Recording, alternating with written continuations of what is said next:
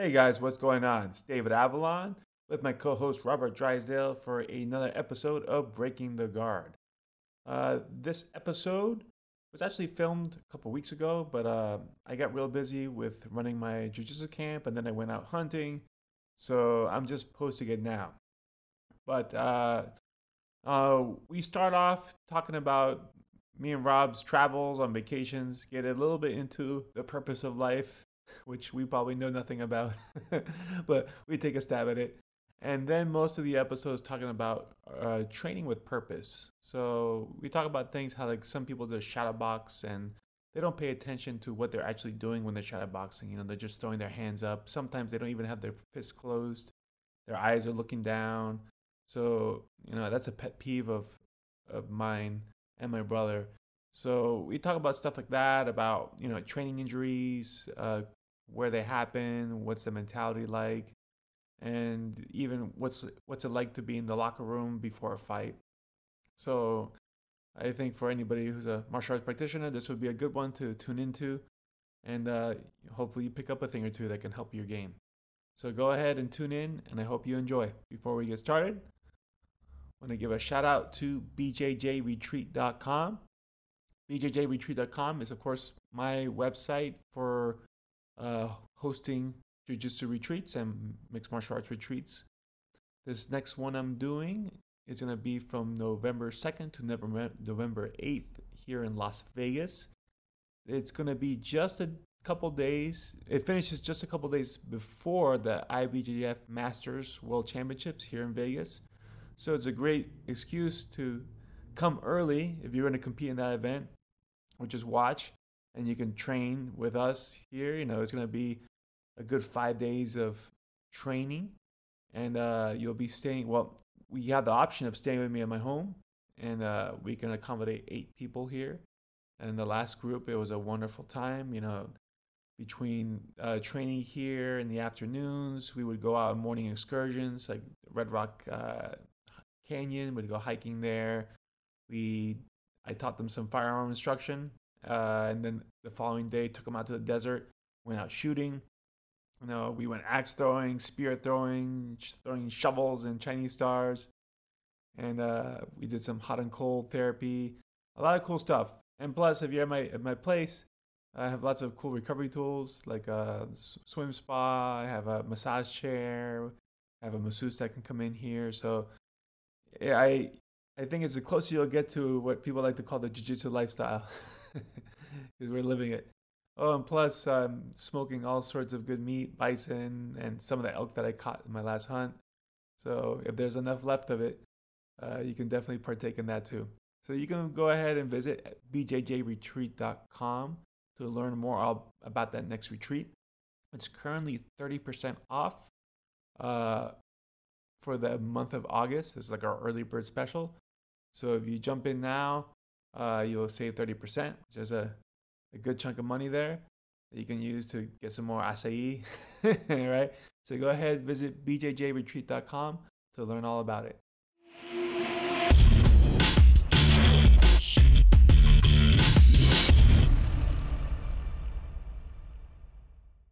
Hey guys, what's going on? David Avalon here with my co-host Robert Drysdale for another episode of Breaking the Guard. Rob's been, I think, it's one of the longer delays hiatuses that we've had. Yeah, man, this has been like what, almost a month, maybe a month. I it's think, been a minute. Yeah, it's been a while. It's been a month. Um, yeah, just busy. Dave's traveling a lot. I've been traveling a lot. Work schedule, but uh, all good stuff. I just got back by uh, um, from uh, Maui. Yeah, Short little vacation with my kids. Living life. Living, talk about a life, man. Like talk about every time I go to Hawaii, like anywhere in Hawaii, just like man, this does not. It does not get better than this. I've been some. I've been to many places, man. Like I've been all over Brazil, um, Caribbean, Australia, Thailand, Mediterranean. I think Hawaii is my favorite. I think Hawaii is just like the one place I've like, man, this is just absolutely magic. And just everywhere you go, there's something beautiful to look at. You know, it's like, oh, there's that good beach over there. There's no such thing in Hawaii. Like yeah, it's, it's 360, you know, like beautiful mountains and you know, and and and, and water everywhere. It's just incredible. But yeah, my kids had a blast. Um, it makes you think what kind of life you want to live. You know, sure. Whenever I'm in a place like that, I always remember. I don't think I told here. I told this story recently. I can't remember where it was. the fisherman and the businessman. Ever tell you that yes, story? yes, yeah, we did it. Yeah, yeah, and it's, it always makes me remind me of that story. It's like, what's the point of it all? Like, why are you working? So, what is it about accumulating wealth that is going to make you so much happier at the end on the other side, right? yeah, Like, it makes you think these things. And like, meanwhile, this guy lives in a tent on the water in Hawaii and fishes for a living. like, who's smart, right? Like, it makes you, it just like a, um, it makes you rethink priorities in life.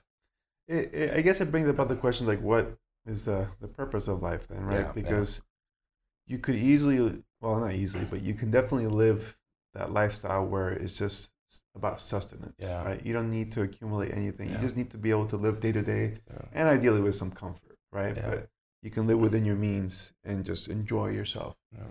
Versus being what we consider highly productive and Yeah. successful where I am, you know, you're conquering industry and you're producing things, you're getting your name out there. And I guess you can make the argument you're contributing more to society oh, by True. your efforts. So it's, I guess it depends where you want to be. But I think at a certain, I, I think it's like in phases, right? At a certain point, everybody wants to make their mark, contribute, Yeah. become somewhat famous, at least have some type of impact in the world where you Yeah. leave and like people know that I provided something. It wasn't in vain. My life wasn't in vain. Yeah, kind I wasn't just an air mouth breather taking space, right? Yes, Like yes. I did something that helped, you know, my Yes. community, whatever.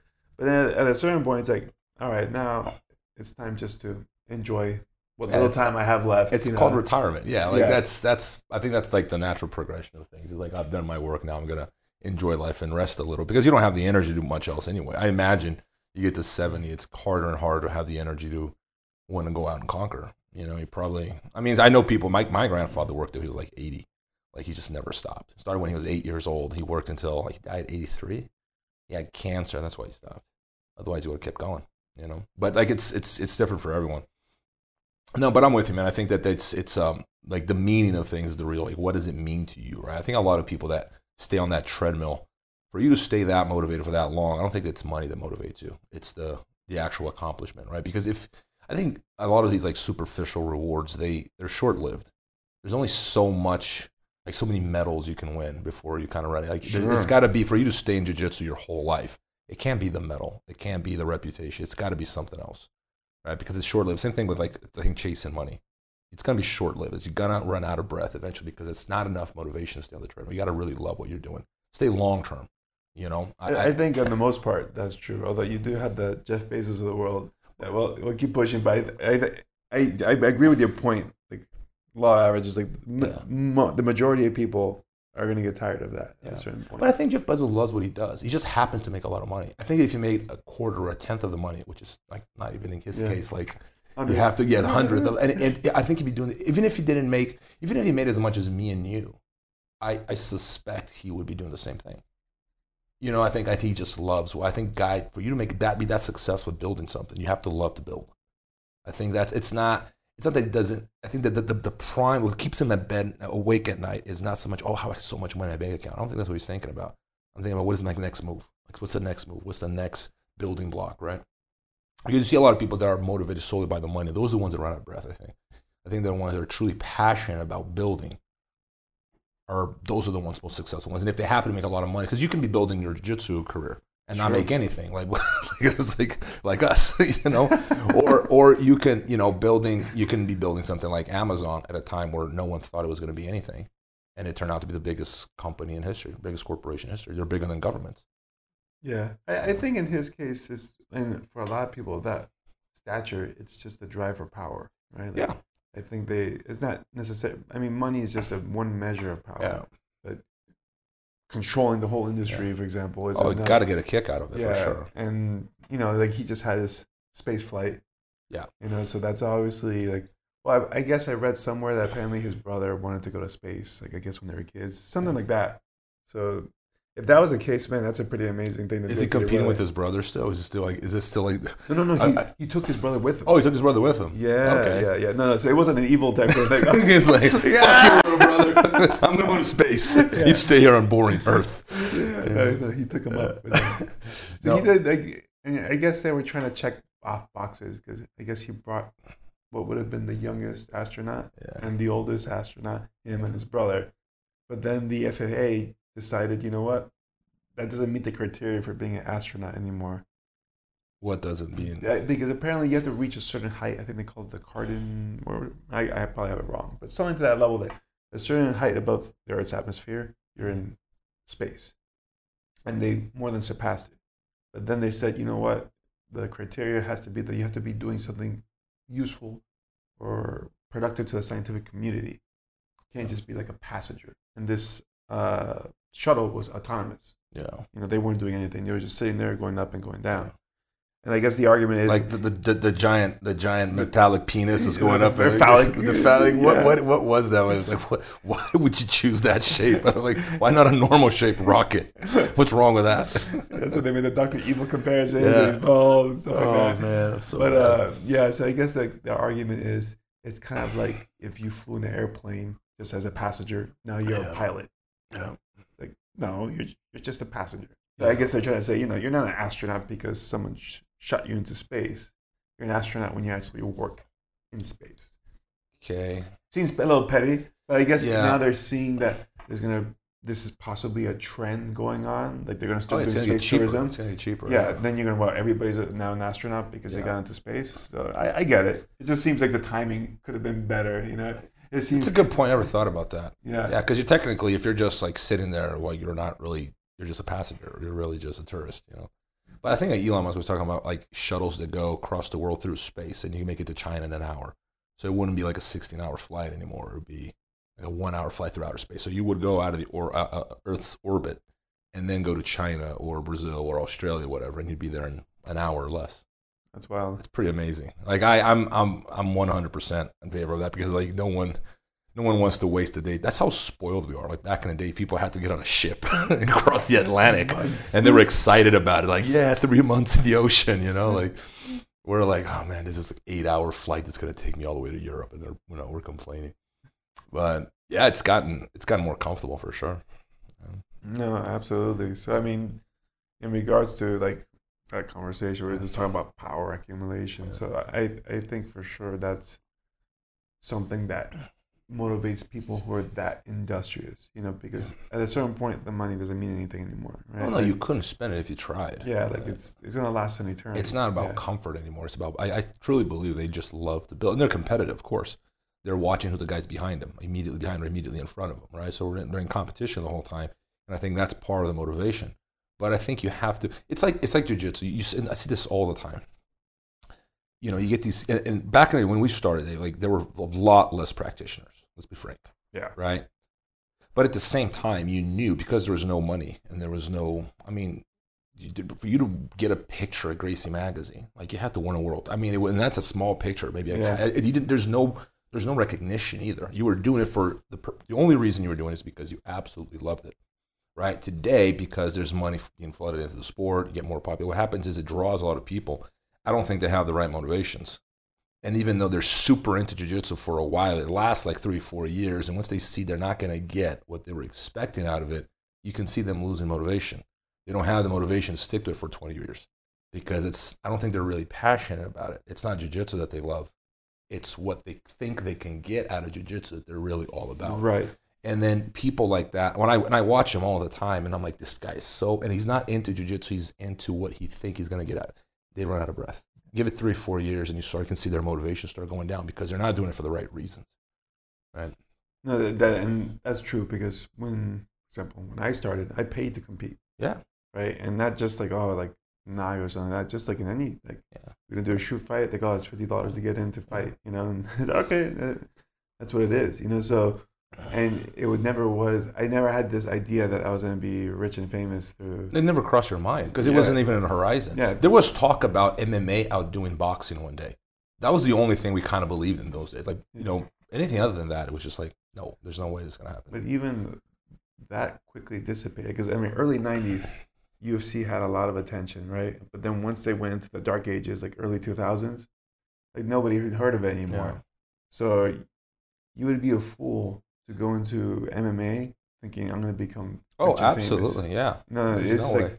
you're just a tough guy Yeah. and you want to prove yourself, Yes. and that's and that's what it is. So like you said, like well, in my gym when people first came in, they were all lunatics. Yeah. Yeah, they're the, the crazy ones. Yeah. But, but they love they but they were Yeah. there for the right reasons. Yeah, yeah, because they, Right, they wanted yeah. to train. They went. They, they knew what it entailed, and uh, they enjoyed the art of it. Yeah, they enjoyed being. I, and, and and you're exactly right. There was no expectation. When people think, "Oh, they're there for them," like, you got to understand. Like newer generation you can say that. Yeah. You can look at how much money Conor McGregor's making. You can go like, "Oh, that's what I want." Okay, that's your motivation. But back in the day when Mark Coleman and Mark Kerr and Randy was fighting, those guys were fighting in that and th- that era right there, right? I mean, there was nothing there. Yeah, You know, now- there was now nothing. there's- And Pride came about, and it was like a big because Pride was paying so much more than the UFC was, you know, like in the day. Yeah. But it was it was even it was a small window too. It wasn't a big one, and like I feel like the same guys were taking advantage of it. There was half a dozen people that actually were consistently making big money from Pride. Most people were still on the fringes of the art. Uh, yeah, Yeah, and right now, MMA does present an opportunity for a major athlete because there's still relatively not a lot of competition when you compare it to like NBA, NHL, NHL all Yeah. that. There, you don't have to go through a college program and excel in college and then go into the eh, you know like I forgot what they call it intermediate between like pro and college. I forget what it is. But like, there's a lot of tiers you have to get Yeah. through before you get to the top. In MMA, you can just fight pro right from the get go yeah. and get on one of these shows, and now you're in the big time. I think the, the the ladder is definitely shorter. I will say this though, man. I I mean, I grew up in Brazil. I, I've seen there's like a professional team in my hometown, and I've seen them practice. Their practice isn't that hard. I mean, they got good cardio. I mean, soccer is like Yeah. they got make it. I've seen like I, I used to do conditioning gym here in Vegas, and the UNLV football team would come over to do conditioning with us. And I'm not trying to shit on soccer Yeah, and football here. I'm just being honest. Like I'm watching their physical conditioning, like their training, and I'm like, I'm not impressed. Like it's, it, it, I, it is easier. Like when it comes to physical condition for fighting, like and like other sports. I mean, I think gymnastics is brutal. I think there's some sport. Don't get me wrong. I'm not saying it's the hardest, even though I think fighting physically is probably top five, one of the hardest things you can do physically, right? Because it's so demanding. But a lot of the, even though like I can see you're saying like the ladder is longer, it might be harder to go because you have to start. You know, you start with high school, middle school. That's when your career Yeah. when you start building in MMA, you get the phenoms, guys that just rise to the top very quickly. You know, like two, three years fighting. Next thing you know, they're they're winning, making millions in the UFC. Yeah. Rare, rare, but it does have. But like the training is so much harder. It, it's definitely a lot more strenuous, but if you have that, amb- if you're athletic and you have the ambition, Yeah. there is an opportunity. Because right now, I think Conor McGregor is the number one paid, Paid athlete, athlete in the world. of all sports, which is, I mean, But that's not just from sports. That's from a lot of endorsements. yes, yes. Well, he Yeah. had that that The that whiskey. liquor- the whiskey thing that made over like a hundred million, something like that. That's when he sold it, so like that was the bulk of it. But still, he would have never had that platform without the MMA career because the UFC provides such a megaphone for marketing. Yeah. If you know how to use it, like someone like Conor did, Oh, you can blow up. You know, and there's certain guys there who are doing really well with that, and even like like this kid like uh, Sean O'Malley, uh, the Sugarfoot, whatever. He's Yeah. broken a bunch of times. I mean, he's I don't know. The appeal is not there for me. He's making money. You know, he's got his own. I don't know what. What? Yeah, I think it has something to do with Snoop Dogg. I, I can't even keep up. Like, Yeah. said something about But, him like- and blew him up. If you understand the opportunity and know how to use it, Yeah. you can blow yourself up much faster, Yeah. right?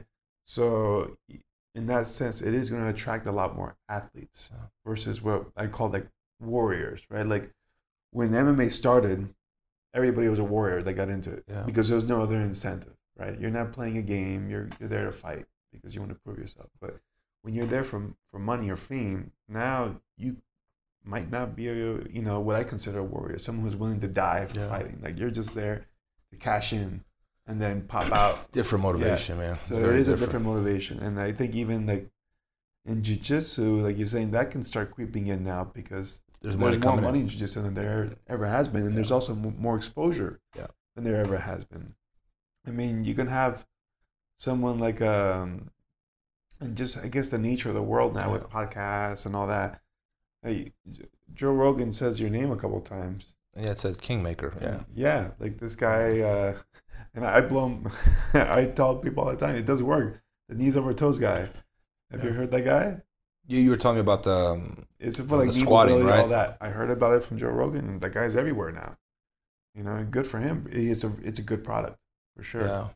So like if you have a good message and you can get on the right channel, Yeah. everybody can tune in. So now like jujitsu is kind of like that, you know, like, and he's blowing people up all the time. You know, Craig Jones, Gordon Ryan, Yeah. uh, a lot, of these kids are, and it's great. You know, it's Yeah. good for the movement. But as you said, it kind of it could, I guess, we could say corrupt like your motivations for, Yeah, for and, training. and, and it, here's the thing: the end of if you're not going to make it to an elite level without the right motivations, you can have all these things coexisting with the right motivation. So you get like someone like Conor, who is an exceptional athlete. Don't dispute that. He's a good fighter, but I don't, I don't, I wouldn't rank him the top ten of all time. Like most people would, but like, but he has the right motivation. He loves fighting, and he was the most successful, financially speaking, fighter of all time in Yeah. MMA, at least, right? So these things coexist. But like I just I I, I, I remember I think it was Quinton Jackson was telling me one thing. I think he made like two hundred dollars his first fight. I remember it's like three hundred dollars or something like that. I remember like talking to João Alberto Barreto, who we interviewed for the documentary, and he was telling us uh, this isn't off. It wasn't. It's not in the book, but like just you know Yeah. conversation off. He's like we used to fight every weekend, and he got cut. You stitch up. You know what you do? You go back. You had stitches, and you go back fighting bare knuckles used to fight every weekend. And that was just like to break even, pay the bills. Like it was just like that was the lifestyle. You want to be a fighter, you fight every weekend. So you have like maybe two days training, you know, whatever days off, resting, and then you fight again on Saturday. it's brutal. Like you know, you get you're injured and you fight. There's no such thing as oh I hurt my knee, I can't fight. There's no such thing. You just go. And they're like, man, that's hardcore. But that those were the early days, right? That's how it was, and there's been a progression. But just think about what your motivation would have to be to be in the middle of nowhere in Brazil, fighting like that to make nothing. yeah. Like you have to absolutely love fighting. Like that guy, you can you cannot question his motivation because there's nothing there. There's not. I mean, yeah, some press. There's some press, but it's not a lot. You know, like no one's gonna get rich from it. Back in the day, 1930s, 40s, 50s. You kidding me? Yeah. Like people weren't even thinking about this, but these guys were in like smaller arenas, banging it out, headbutts, elbows, knuckles. Dude, that's brutal shit. Yeah. Bare knuckle is tough. You know, it's up on the hands too. That's, That's, the no, that's what I mean. yeah, you break your hands. you know, Easy. because everyone think. I mean, for people that don't, you know, Bliss City may not know this, but the hand, the gloves, yeah, they protect. They, they prevent cuts on the face because it's gonna it's gonna do that. It's gonna like with enough Vaseline, it's gonna Yeah a little bit, right? Not a lot, but a little bit. But you're gonna get cut less. But really, what it does is protects the hands because one of the worst things that can happen, even with gloves, you hurt yourself. You Yeah. punch someone in the forehead, like if you, if you jab someone or right hand someone on the crown of their forehead, you're far more likely. I mean, you might rock the guy a little bit with the impact, but it hurts your hand too if you're not punching right. Yeah. Even professional boxers break their Yeah. hand for It's not a good target at all. No, it's not. I mean, they, Yeah. there are people that teach you to give the forehead when Yeah. they're jabbing. Like you lean in, In Cali, yeah. yes, and you put your Yeah. forehead into the jab, which is I don't think is a good idea. I'd rather move out of the way Yeah. because it's still impact, right? It can be good on the brain, Yeah. but it does damage. I mean, especially if you're not, you know, placing your hands correctly. This is why I think we were talking about this a while ago, like about people that that they're taught to like punch the bag with no gloves. Yes. I think yes. that's great training from MMA because it teaches hand placement. Big gloves did not teach that because you can punch almost like anyway with big gloves and not hurt yourself. Yeah, I know. I when I did my Bodog fight in Costa Rica, people asked me, "How come you weren't grappling more?" Yeah. And it's because my trainer at the time wrapped my hands like a kickboxer. So tight. I was I had like a cast on my hand, so great for hitting though, I couldn't feel anything on my hand. I could swing hammers, which is what I was. Doing. And those are doing. days you could put. There's no commission. You could put tape on your hand. You could tape your hand. Well, no, they had a commission there, so it was Yeah. per spec. But you wouldn't normally wrap an MMA guy like that because he won't grab. Yeah. because it was just so thick, you know. But it was uh, by regulations because they do inspect it. But I remember I was just overhand rights from ground and pound all day, you know, and Yeah. no pain whatsoever. You know, it was just solid. But you can't really grab that way. But that's like different. Like when you train with a head with a glove, it's kind of similar. You know, like a big glove, especially if you got hand wraps underneath it and the Yeah, you glove, feel like invincible. most people do. Yeah, you can just swing and your hand might be a little bit loose. It doesn't matter. Yeah. Um, I think the one thing I always have to caution people is when you do go make that transition to go bare knuckle, Yeah. when you hit pads or gloves, punch a lot softer. Yeah. Because Yeah, you you gotta gotta- you gotta build up. you gotta can't- build yeah. up, and you get yeah. used to really placing your if hands. you just swing as hard as you can, you're gonna roll your hand. You're, Yeah. Because you're gonna realize, oh crap, I it's one thing to have a closed fist. It's another thing to have a really tight fist. It's completely Yeah. different. Yeah. Completely different. And you can have a lot of power on your shoulder if your hand at the end of the spear, like your hand doesn't isn't prepared Yeah. for the impact. That power you have works against you. Your hands have to be ready to be at the end of that sort of power that your body's going to put Yeah. into it. You know. And the other thing is, it's tiring. Yeah. Which is why you, you're supposed to have open hands Yeah. bef- and close Right, on of impact. People Yeah. would be like, "Oh, why don't you just always have it closed? You're gonna hit like this." Because if you were doing it right, you would be tired. Yeah. And You're then you- exhausted. yeah. and then when you actually hit, your hand's not going to be tight enough. you Yes. know? So I think it was a. I, I want to say it's Demian Maia, but it could be some other grappler. Don't quote me on it, but I think it was Damien. He wouldn't tape his hands at all. He would ask commission not to put tape his hands. He just went to gloves. I know people that do that. Yeah. Yeah, because they did just wanted like they know that they're not going to win by knockout, or maybe like, but like it's unlikely that Demian's going to win a fight by knockout. He's far more likely to catch a rear naked choke and rather has as much freedom for his hands as possible. I thought it's a great idea, Yeah. as long as you're not throwing a lot of overhand rights. Yeah, that's the only thing you wouldn't want to throw with like no wrap on your hands at all, because you Yeah. land one on top of the head, Which is likely. Yeah. which is that's one where you're throwing over the top. There's a good chance you're going to land that overhand on top of your opponent's head. Um, yeah, man, but it's I think it's smart like to have because the pump to your hands get swollen. Just Sure. think like in a grappling match how swollen your hands are. Now you add tape and gloves to that. Imagine what your hands feel under. I mean, you probably felt that because if your hands were taped so tight. I've always, from day one, I've always aware of this. I always asked them to wrap my hands very lightly. Yeah. Like put as less tape there as possible. And I had one fighter who was actually a really good knockout puncher, one punch KO, but he only wanted uh, wrapping just around the knuckles, Mhm. nothing on the wrist, nothing. He wanted this to be mobile, Yeah. but just some padding on the front, you know. For punching, I don't see why. Yeah, but, he just preferred it. but this guy could Yeah. lay people out. Yeah, for grappling, times. having the freedom of the wrist like makes perfect sense. yeah, You know? um, yeah, that's awesome, man. Like I, like there's there's a part of me that kind of misses the day with no gloves because I think people were more careful about. I think it- in some ways it favored grappling. It's like, I was talking about this with someone I can't remember who it was. It's like yeah, like no gloves are better for grapplers. And then I'm thinking to myself, it's like that actually makes a lot of sense because it'd be less punching. Like the striker would be less more worried about throwing like because Yeah. of his hands. So he's placed like he's more careful about his hands for sure. less risk for us. And how much easier is it to choke someone when you have no gloves on? Oh, tremendous. Oh my! People don't realize how. And I always have my MMA guys practice with gloves because Yeah. it's a whole different ball. You never see this rear naked choke with gloves. Very rarely. It's much more difficult. Like you Yeah. see this guy, and there's a reason for that. This guy is not as strong. For those of you who are listening, I'm doing the Gable grip rear naked choke. It's weaker but easier to get with gloves than the traditional rear naked choke with one arm behind the head, which is very difficult to get with gloves.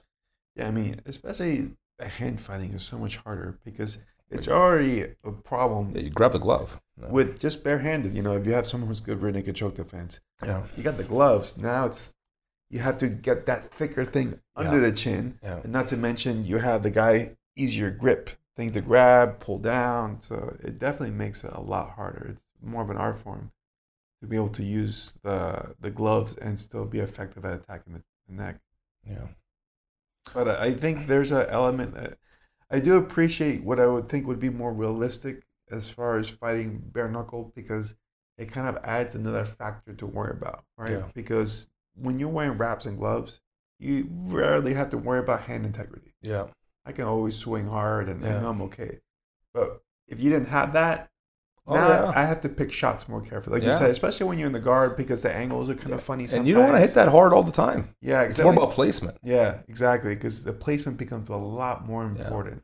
I know, like at my fight, I, I was just swinging, you know, like and like I wasn't even looking. It was like boom, it didn't matter. I could hit the floor; it wasn't gonna hurt me. But if I was bare knuckle, I, I couldn't throw that many shots. And the other thing people might not realize when you go ground pound, because you're at this angle, because you're diagonally punching somebody, Mm. it's not a normal angle to hit somebody, especially with like with straight punches and whatnot. It kind of changes how you want to land. Um, that's why I, I favor overhands a lot because like if you're trying to catch the chin, punching like this is not the ideal angle to Yeah. to rock the chin. But if I can overhand it, now I can glance it. You know? Oh yeah, yeah. Because- that's a good point. When you can turn the chin out Yeah. sideways, that's when you really Yeah, that's when you really clip someone. yeah. Because I think it takes more damage. It makes sense. Like I think you probably absorb damage better if it's straightforward. I don't know if you're doing that, but it's it's much more rare to see someone get one Knocked punch out. KO'd straight. You know, That's true. you know, normally it's the It's side the shot, sideways, yeah. temple shot. You know, behind the ears always gets people down. yeah. That's a little different though. That's more like, But it's it, it wouldn't be a straight punch. It'd still be a s- like Still a hook. angled, Yeah, yeah. and I think it's also has a lot to do with not seeing it as clearly, right? Because even when the punch hits you, but it's coming from the front, yeah. you're seeing it somewhat, and your body's taking some compensating behavior, Yeah. right? But when it gets you from the side, chances are you didn't see it, and you totally catches you blindsided. Yeah. Well, that's what like people that get knocked out. They say I've been dropped, not been knocked out cold, but I've been dropped twice in practice. Like never been knocked out in fight, but like in practice, like not out cold, but mm. out. Yeah. Right. Like would have been a ref stoppage for sure. And both times, I don't remember what happened.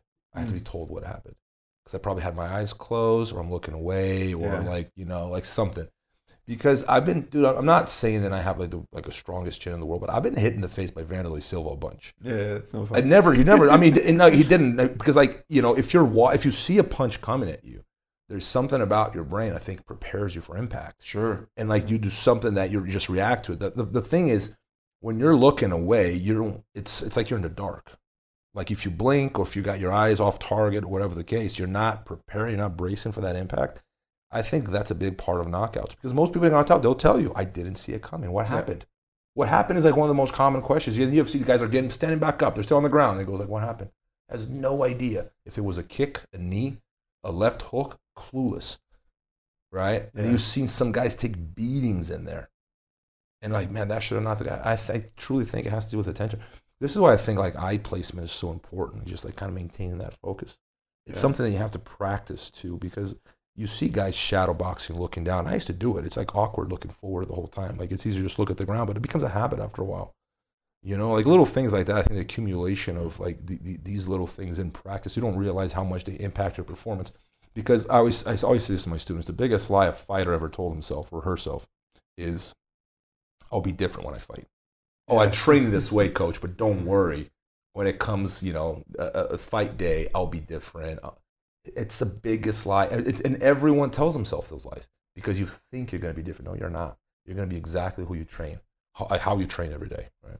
My brother used to have that pet peeve about shadowboxing. Yeah. Because shadowboxing, you can see people developing horrible habits. Oh yeah. It's like, are you gonna punch people with your hands Yeah. open, John Yeah. Jones, or Yeah. are they not? Yeah. it's closed, right? And likewise, they just punch to punch. And like you said, like they're not even looking forward; they're looking down. Yeah. It's like They're trying to look cool more than they're actually trying to look. Yeah. like my brother always he does this whole shadowboxing workout. But the idea is, you should have an imaginary target in front of you. Yeah. and I'm fighting this imaginary guy. And when I slip, it's not because I'm just slipping because, oh, this is part of the routine. I'm visualizing a jab coming at me. Okay, slip outside. I'm going to return uppercut, left hook, boom, elbow, right? Yeah. Or left hook, I'm bobbing and weaving.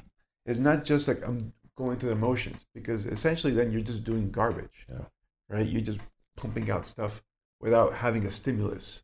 So it takes more work because you have to actually imagine and keep a target in front of you, imaginary target. Like, okay, this guy is throwing a one-two. So a lot of times, my brother he'll do shadowboxing workouts, but the two people facing each other, and then they're working off each other Yeah. because you're punching, and then oh, I see you're throwing a jab. Okay, then I'm slipping that jab, and I'm, I'm going through. So it's kind of it's shadowboxing, but with a with a partner. But it makes it better because now at least I have a it's easier to imagine because the guy's actually in front of me versus having to create and maintain this like imaginary target. But to the point, you, you train how you fight how you train, and if you're training like you know just open hands, looking down, or just throwing punches for no reason, no target, Yeah. it's gonna affect you. It- It's it, and it's not really. It's like you're practicing. You might as well be playing different sport. Like Yeah. it, it's like you're you're preparing yourself for something that's not realistic. And this is why, like, kind of transitioning to similar. Going off that right there is like how a lot of people drill, and I've always I, I've never drilled. I've, I used to flow roll a lot and do specific positions. Like I'm going to start in half guard. Oh, I hate half guard. Doesn't matter. You're going to do a half guard. That that's not. We call it drilling. You, you pick a position and you have to force yourself to play in that position. And but I never drill the way people drill today, and I'm watching a lot of what these guys are doing. And like to me, it's just like the way wrestlers drill to me makes sense. Like with half resistance, like oh, it's very realistic. It's almost like combat. To me, that's very intelligent because like you're preparing. Because if I go zero resistance, learning to move, to full resistance, practice, right? Live action. Yeah. There's a gap there that most people cannot bridge after 20 minutes of practice. Move because no matter how much well how well you assimilate that move in memory terms, your body's not used to those reactions. So practicing at half speed, I think, is a very good bridge between learning the move with no resistance and applying the move full force. Right? So like this is why to me drilling with resistance is the only thing that makes sense when I see a lot of these kids, it's like the classic one is like place the hand on the knees and shuffle your feet around. And I'm going, you know what I'm talking about? There's one guy laid down, yeah, yeah. and then the other one places it, and then he just like shuffles his feet like in a half moon. Conditioning. And I'm, and I'm, going, yes, I'm going like the 23, almost 24 years of jujitsu, Dave. I have never seen anyone pass anyone's guard like that. Like it's like it would be like jogging. Like there's some footwork going on, there's some cardio, you know, it's conditioning, whatever. But you're not making your jujitsu better by jogging. You're not improving your jiu-jitsu by shuffling your feet like that. There has to be some element of live resistance. And I see it all the time. And I see these guys spending a lot of time doing this stuff. And it's always by, I was like, oh, so and so told me to drill. It's like oh, always, always someone else telling them to drill. And I know a lot of these guys and all of these guys, these guys don't drill like that. Yeah. But they, they talk about it because it helps them, you know, promote their brand. People listen because people want a recipe. People like, everyone wants to be successful. No one wants to learn how to be successful on their own because it's too hard. They want a recipe. This is why everyone's always looking up to someone who's done it and go, tell me what I need to do to be like you. Right. And that works so well. But the problem is, somewhere along the lines, people, the people who are on top, who are in the position to give these lessons, they're no longer being honest. They're just giving you bullshit because it's going to sell. And there's a plenty of bullshit out there. Because if you were honest, the number one advice you would give a guy who wanted to be a champion would be, how about you spend less time worried about all those little things you're worried about and just like show up to the gym every day. And like little things like that, no one wants to hear that. Yeah. But that's let's just be frank, that's 99% of the equation. Is just show up. Stop overthinking, just show up and go to war every day. Try to win. When people have that, oh, it's like, okay, show up to the gym every day and make sure you win every round. Try to win every single round. Don't lose a single fight. Like battle every. That's it. Right. And then, the, of course, there's methodology for diet, for, you know, I, I'm not against drilling per se, but I'm against wasting your time. Things aren't going to help you in a fight. There's so much of that going on. And I'm watching, it's like, man, you're just frying your nervous system. And there's zero benefit to your jiu-jitsu. Yeah, the, the whole thing with drilling, especially now that my joints are not as cooperative, right, is that you want to use drilling as a substitute for live combat because it's safer. Yeah.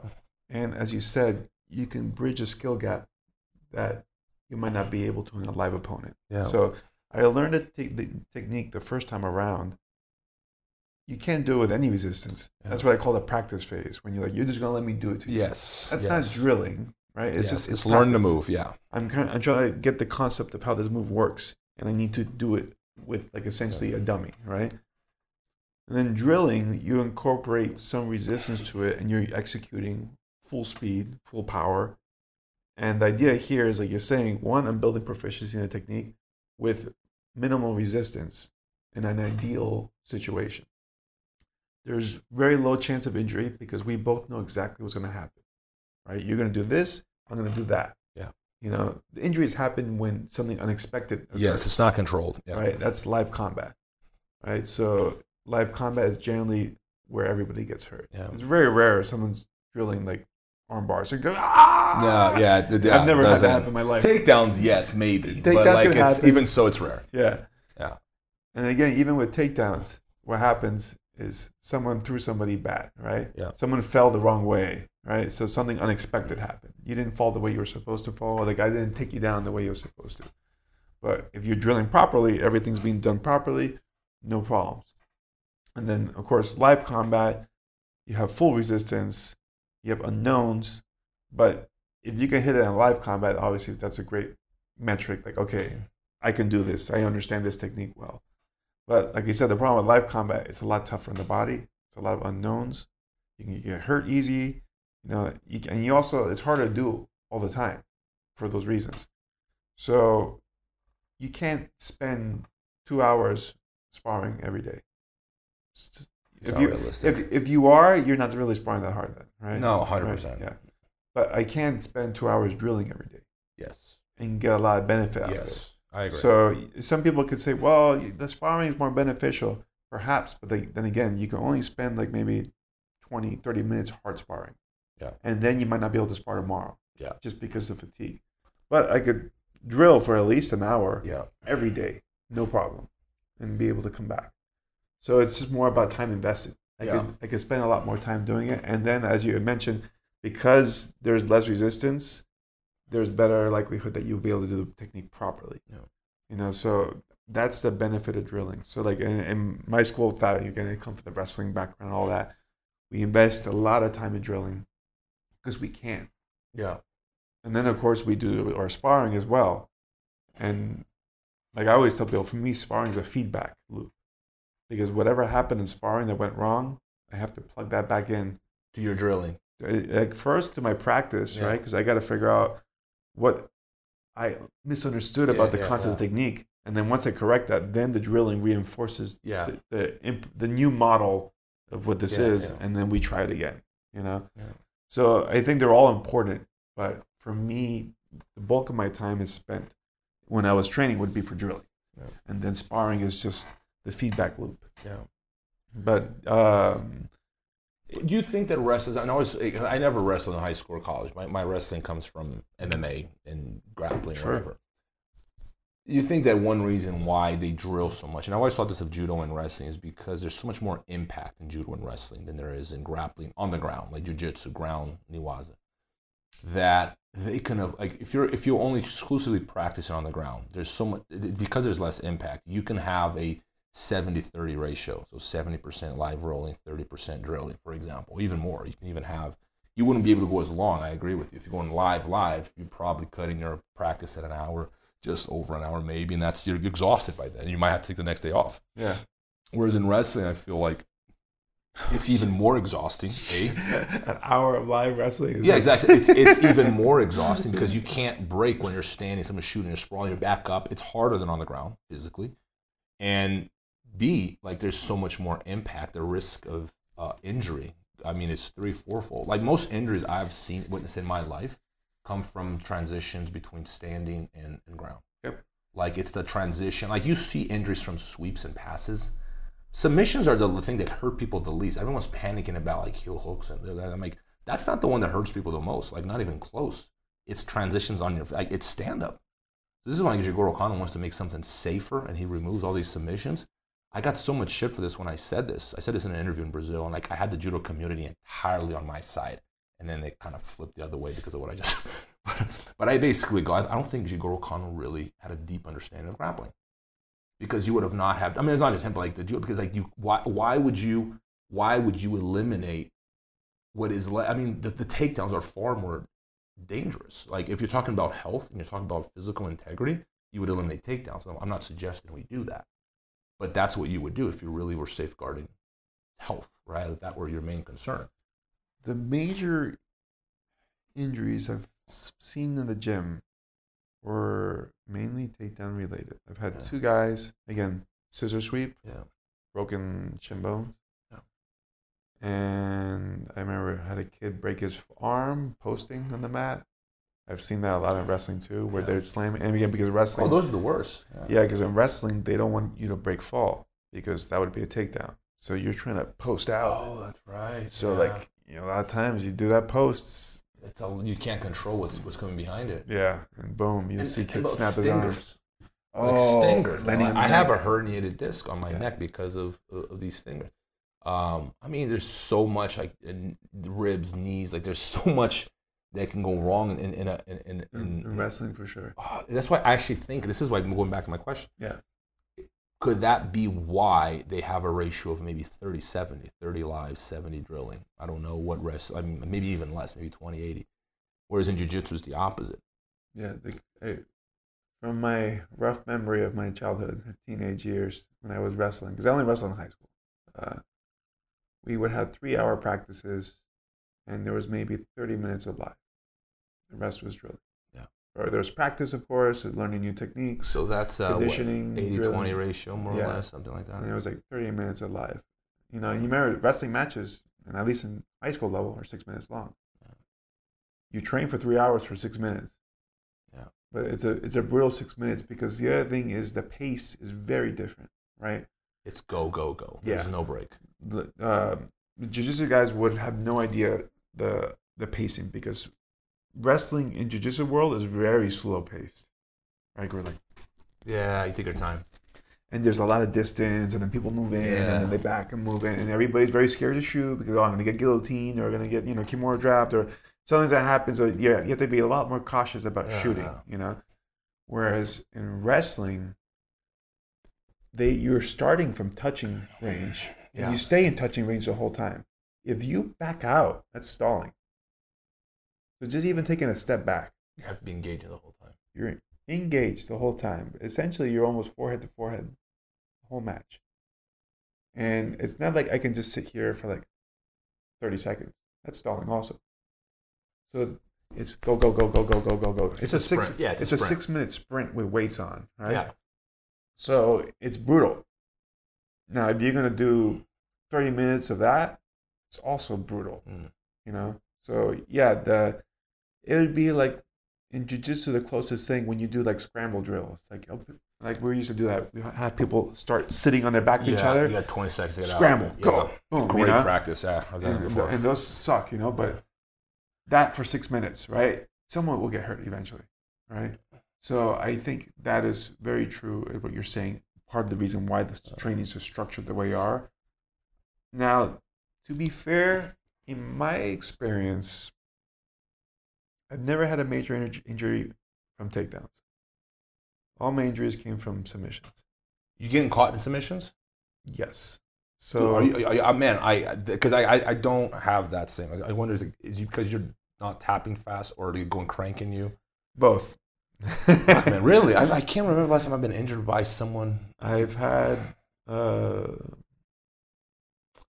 well, my elbows never been a factor really. Yeah. Knees, but first time it really hurt my knee, I was actually doing a, a knee slicer on somebody. Yeah, I was like, oh, it was Masvidal. I had him, I tapped him like three times in a row with a knee slicer, and then on the fourth time or third time I was gonna catch him, he freaked out and started rolling, and I just heard, and I thought he shredded his knee. I'm like, oh George, you messed your knee up. He's like, that wasn't my knee. I was like, that. oh crap. yeah, so that, that's the first time I heard it. I hurt my knee a second time later on doing the same thing, Yeah. and then I said, you know what? No more knee slicers. Forget it. There's too much of a liability Um, uh, you have to really the thing is like if you're trying to be nice to somebody you'll hurt yourself like i find figure with a knee slicer i gotta i gotta shred you first because if you start freaking out yeah, and i'm loose my knee's in a bad spot and then the other times where we're off heel hooks and knee bars that either we're overcranked like the Palhares Yeah. situation when they stopped it and they cranked it anyways or uh, me and my brother just being stubborn eating ankle locks I and can see hooks. that. Yeah, especially with brother. Yeah, I know my brother's elbows, like him, for, for whatever reason, he would get caught in bars more, and he'll just let it, you know, you just take it, you know, like he, he's like in his mind, he would never tap to an armbar, you know. That's yeah. See, Uh, But it's funny, for me, there was a limit that I would tap to a joint lock, to a choke, eh, I'll sleep, you know. Uh, I. I, I, I wouldn't really care, you know. Like if I if I can get out of it, I'll get out of it. I had a lot of trust on the referee and everyone else, and their I- opponent. Yeah, yeah, I, I, Yeah. I die, I die. You know, Yeah. like for me, that's the mindset I had. But I never got into something. Like that's a misconception people have. Oh, you, you know, you're just stupid. You're gonna tap out of pride. You're not gonna tap out of pride. It wasn't that. I always felt I had a chance out. Like I remember the one time I got put to sleep in competition. It was Tarsis. We were in double overtime, and he had a rear naked choke on me full in. I remember that. And I was just thinking how I'm gonna win, how I'm gonna win, and I was just trying to fight hands. He's got no hooks. Is kind of overboard, isn't it? Like something like that, or no? It, it- well, he initially had no hooks, so I was fighting it, but then he got the hooks in. So that's when I was thinking how I'm gonna win because I need to get four points. yeah. And then next thing I knew, I was looking at the ceiling. You know, Yeah. so it, it wasn't like oh I hate this guy. I'm not gonna give him the satisfaction of a tap. I'm just gonna sleep. Like no, it never was that. You know. Yeah. And same thing with the joint locks. Like, uh, I never like when they restarted me with Paul Harris. It wasn't like, oh, I'm not gonna tap Yeah. you because I don't like you. It's like, how am I gonna win this? Losing is never an option for me as a competitor. Yeah. It's never something I'm gonna say, okay, I lost. Like Yeah. I've never lost with grace. Yeah. Like, some people are like, oh, you know, like instead of going berserk, you should just like resign. No, yeah, I can't understand that. that, Like, that doesn't happen to me. that means Like, you lost like minutes ago, Yeah. days ago. You mean you walked in there already not believing it? Yeah. Yeah, like I know I went one with. I mean, it's happened to me a few times. Like when I fought Monson or uh, what's his name, David Terrell. Um, There's like I'm down by two points, thirty seconds left. I'm throwing flying triangles and you know yeah. doing all sorts of crazy stuff. I remember with Monson, I hurt my neck throwing a flying triangle that just just slid Yeah. right off of him. But it's like I'm not gonna lose with grace. Because in losing is not something I accept. You know, I'm doing everything I can. To me, like And, and if I lose a match because of points, is because I ran out of time. You know, Well, you and- give me more time, I'll wear you out. and, you and you say grace, and you say grace, but like you know, doesn't mean this. You don't mean disrespectful towards your opponent. yeah, But like, and this is you know something I've always been aware of. Like you, you, it's fine to be angry when you lose, and you shouldn't have grace, but it should always be internalized. Like, what am I doing different? What am I doing wrong? I'm the ones that I keep fighting. Never like. I think that's what people you say like when you say losing without grace. I think a lot of people might misunderstand you and mean that you're supposed to be an asshole to your opponent afterwards. oh right, no, Yeah, no, I know you don't mean that, Yeah. but like, it, it, because when you say grace, people think, oh, it's okay. Some days you win, some days you lose. Like, you shouldn't be thinking like that. You should be pissed off that you just lost. But it's never projected. It's always internalized. Big Uh, difference. Is that even like I'm angry? You know, I guess it depends on what happened on the match. But like I've I've grappled Jeff like twice, lost him both times. First time was kind of BS. I had a crap call. Second one, he legitimately got me. But I was never mad at him. Because first of all, the, the even when you get gypped of calls, the competitor didn't do it to you. Yeah. I get mad at the referees. Yeah. when they give a, a shit call, I'm like, this guy messed me up, man. Yeah. You know? And in one crap call, kind of changes the whole dynamic of a match. You know, because if you lost two Oh, points, yeah. Like, it's now yeah. the whole strategy has changed. Because what would have happened if I one did- reset will do it. yeah, like if I didn't have those two points back, you know, then I would have strategized everything very differently. But when you're two points back now, everything changes. But even then, like the only time I felt like upset at a competitor was probably with Paul Harris because it was against the rules, Yeah. right? Uh, but other than that, I've lost to people and like, man, fair game. Yeah, but You- you I- I, think I think that you have to be like that towards your opponent. But at the same time, and I say this to my tell my students is like even in the gym, someone passes your guard, and you're not chewing on that on your way home, you're missing out on an opportunity to learn. Yeah. I think that's a good thing that if you walk off the mats, not patting yourself on the back over the blue belts and the purple belts you tapped, but rather thinking about the brown belt who passed your guard and why you're going to make a lot more progress. Like this is the kind of stuff that people are talking about. Like what's you know how to get good at jiu-jitsu, what's the secret, right? This is the stuff that I to me is like everything. Yeah. Like using every single loss as an opportunity to actually improve. Like taking take notes if you have to. This is how many times I got tapped today, and and and then just spend the next day thinking about how you're going to solve that problem. So you come back the next day with a new mindset. I think very few people do these things. My brother and I were filming our matches back in the 90s. Yeah, Mhm. smart.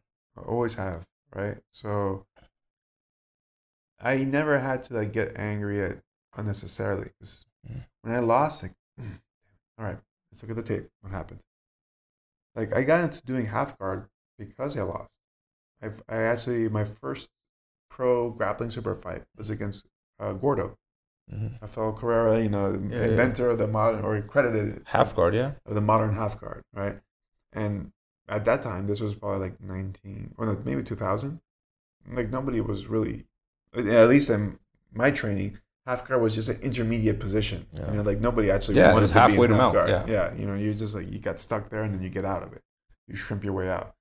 Um, so when I grappled him, he ended up beating me. He swept me twice. I think I took him down or passed his guard or something like that. And he beat me with a last minute half guard sweep. And then I filmed everything and I just studied the video like 30 times. and I learned okay, he does his little body lock half guard sweep, he does this thing, Yeah. and I started doing it in my training. Yeah. Like you were saying, like I call it situational drills, right? Where I just put myself in that position and figure it out. Yeah. And I, I was just playing half guard the whole time, and then I ended up getting a decent half guard. I came up with some of my some of my own sweeps, you know, and it became an asset to me. But there's no reason you can't do that in training either. Like now, like I was talking before, like I'm filming myself uh, shooting with a bow and arrow, Yeah. and then I'll, I'll watch and see, okay, what did I do with the release? How was my posture? Where was my shoulder in proper Yeah. alignment? And you have to document these It's things huge, yeah. because, like, you know, I forget who says this, but what isn't measured isn't improved, right? So, one way of measuring yourself is filming yourself, Yeah. And especially nowadays, everybody has a phone, so everybody has a camera. Put it on the side, boop, film. Yeah. It's so much easier. 'cause, like, you know, you're right. Like, you know, late '90s, early 2000s, you had to have like VHS. It was, you know, it was a lot more work to get record. That's why I have like whatever it is. I think I have one VHS tape of me as a blue belt somewhere, and then whatever's on YouTube, which is not a lot. Like, I have close to none of my matches. Every now and then, someone will, like, it's happened like two, three times in the last couple of years. Like, an old opponent when I was a purple belt or brown belt, like, hey, this is me grappling Robert Drysdale in 2002 or three. And then they posted on their Instagram, like, oh shit, it's me. It's a brown belt. Like, I had no, never seen myself grapple as a brown belt or as a purple belt until, Yeah. you know, people. And then I, you know, that's, you, you keep that as, as, as something valuable. But I recommend people record all their matches. I think that's a great habit. Not only for, I think for historical purposes too, not just for your own self development. I think that things should be recorded. If you have the ability and technology to do it, why not? Yeah, I think how much more we would know about the history of everything if we had better records of oh, absolutely. like you know history. I mean, you, when you're talking about like newspapers and articles and oral testimony and all these things, it's like you're. It's like it's very thin. It's very thin. For if you build a case with that, is extremely difficult. I wonder how history is going to be written 50 years, 100 years from now when the technology, the AI is going to be so sophisticated. It's probably going to. I mean, it might be writing history for you, which is kind of scary too. But I, I think that these things are like you have to record these things. If you have the ability to do it, uh, when I was a kid, you used to tell like, "Oh, you should have a diary." You know, like that's that's what people like. You should have a diary and record your day. And I thought that was stupid. I look at that completely different. It's like, oh man, I wish I had a diary. And if I'd written in like five, because I think it's it's. I mean, so uh, it's actually self reflection too. I think just writing about your day and what you're doing and what you're thinking about. But I think just recording things is is there's something very special about in terms of identity. And I think a lot of people miss that. They think history is about memorizing old dates and things that aren't relevant to their present and future when they're in fact they're extremely relevant. Yeah, and especially with video because you capture a lot more, right? Like a written testimonial is A, lot of opinion. yeah, a, exactly. It's Yeah. pretty much all opinion, right? That you're Yeah. being putting out You're not supposed to. Like good Yeah. journalism and good history writing is not, it's supposed to be devoid of opinion. yeah, It's yeah, it's almost impossible. yeah. It's very biased, right? And you, they're you're only listening to the things that this guy deems Yeah. important, you know. But when you have video, you see everything. And the only thing you're missing out on are really are smell and I guess the sixth sense that Yeah. this, you know, the aura of the room. Yeah, yeah, hundred percent. Yeah. Yeah, you can't. You walk into a fight locker room and you smell tension. You what I mean? yes, Yeah. yes. It's hard to explain, but you, I know you're talking about. You gonna get that in video. That's the only thing that's missing, though. You're right. Yeah. Everything else is in, which is incredible because you know, I think, and I think technology might solve that one too. I think AI and virtual reality might be able to create these environments in the future. That'll be interesting. They could, as far as because it's a real thing, right? That that the energy of the room, the Yeah. aura of a, of a person. Oh, it's you everything. know? It's the best thing about it. Yeah, and some people don't might not appreciate that as much because you haven't been in real stressful situations. But like fight rooms are highly stressful, right? Because there's so many people that are amped up. I think you can walk in there with your eyes closed and know something's up.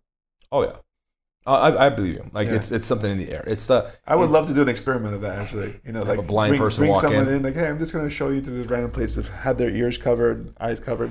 Bring them in, and then ask them, you know, what, how, how are you feeling right now? You know, yeah. because there is at least when you're have all your senses engaged, your heart rate goes up. You know, like everything's pumping. Yeah, and, and like, for example, like you can the silence says a lot too. So if you see a room and you know it's like you know full of like guys or alphas, and they're all very quiet, it's terrifying things. You know, you know what I'm talking about? It's like these are killers. you know, they're all very quiet. It's almost like you want them to be talking because you get a picture of what's going through their head when they're talking. Right. When they're silent, you're like, what is this guy thinking? So it creates tension, right? It's like, Yeah, there's a lot know, of the- tension in, the, yeah. in the fight room, and not to mention what ends up happening Yeah. to the coaches and corners, especially me.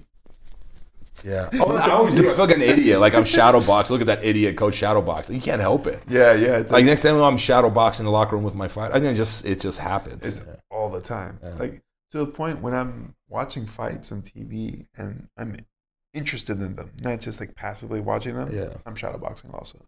Yeah. It's it's almost like I have like a, a sympathy of, with the fighter that or empathy rather that I'm feeling what they're feeling, and if I was feeling that, that means I want to get moving, right? Yeah. I have that nervous energy, you know. yeah. When you're not invested in watching the fight or it's whatever, like You can be on your phone. You can be. yeah, you don't care. But no, like, I, I'm with you. I remember like, fights that mean something to me, like a friend or something I'm really emotionally involved in. I catch myself like slipping punches for them. Yeah, like I'm playing video my girlfriend's always games, you know, me, like- stop shadowboxing. like I'm like I'm like bobbing and weaving, like I'm like I'm like moving my feet. Like it's almost like you're trying to because you're so involved in what's happening. Like you're sending like good energy or something. Anyway, um, Dave, I gotta get going, man. I got a long day ahead of me. I gotta make up for all the. I got like 200 emails in my inbox, so that's Alright. that's gonna be my Sunday. That's But cool. uh, man, it's a pleasure as always. Um, this has been fun. Hope you guys enjoyed. And uh, yeah, I guess we'll, we'll do another we'll shoot another one next week. Next week. yes, sir. Or Actually, but it might be in a little bit. No, Yeah. What, you, what, you gotta go somewhere? Yeah, yeah. I'm gonna be. Well, I have my camp here.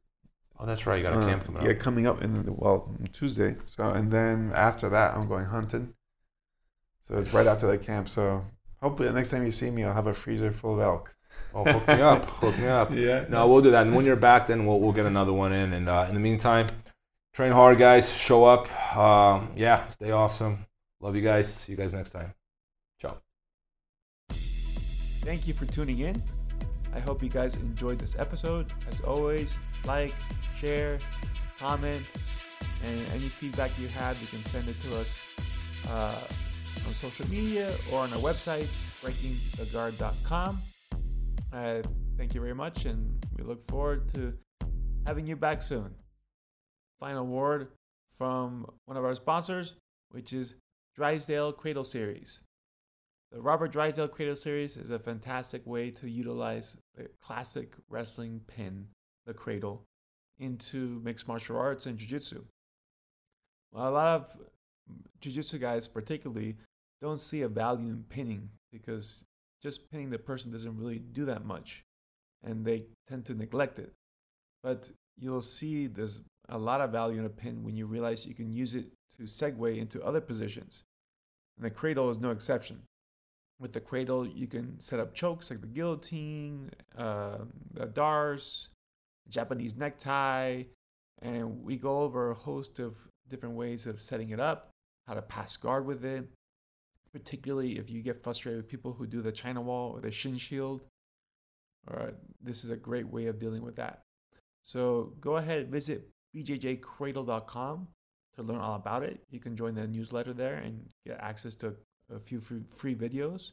And you can see there if that's something you want to invest in. I would highly recommend it. It's available in both DVD and online formats. So go ahead and visit bjjcradle.com to learn more.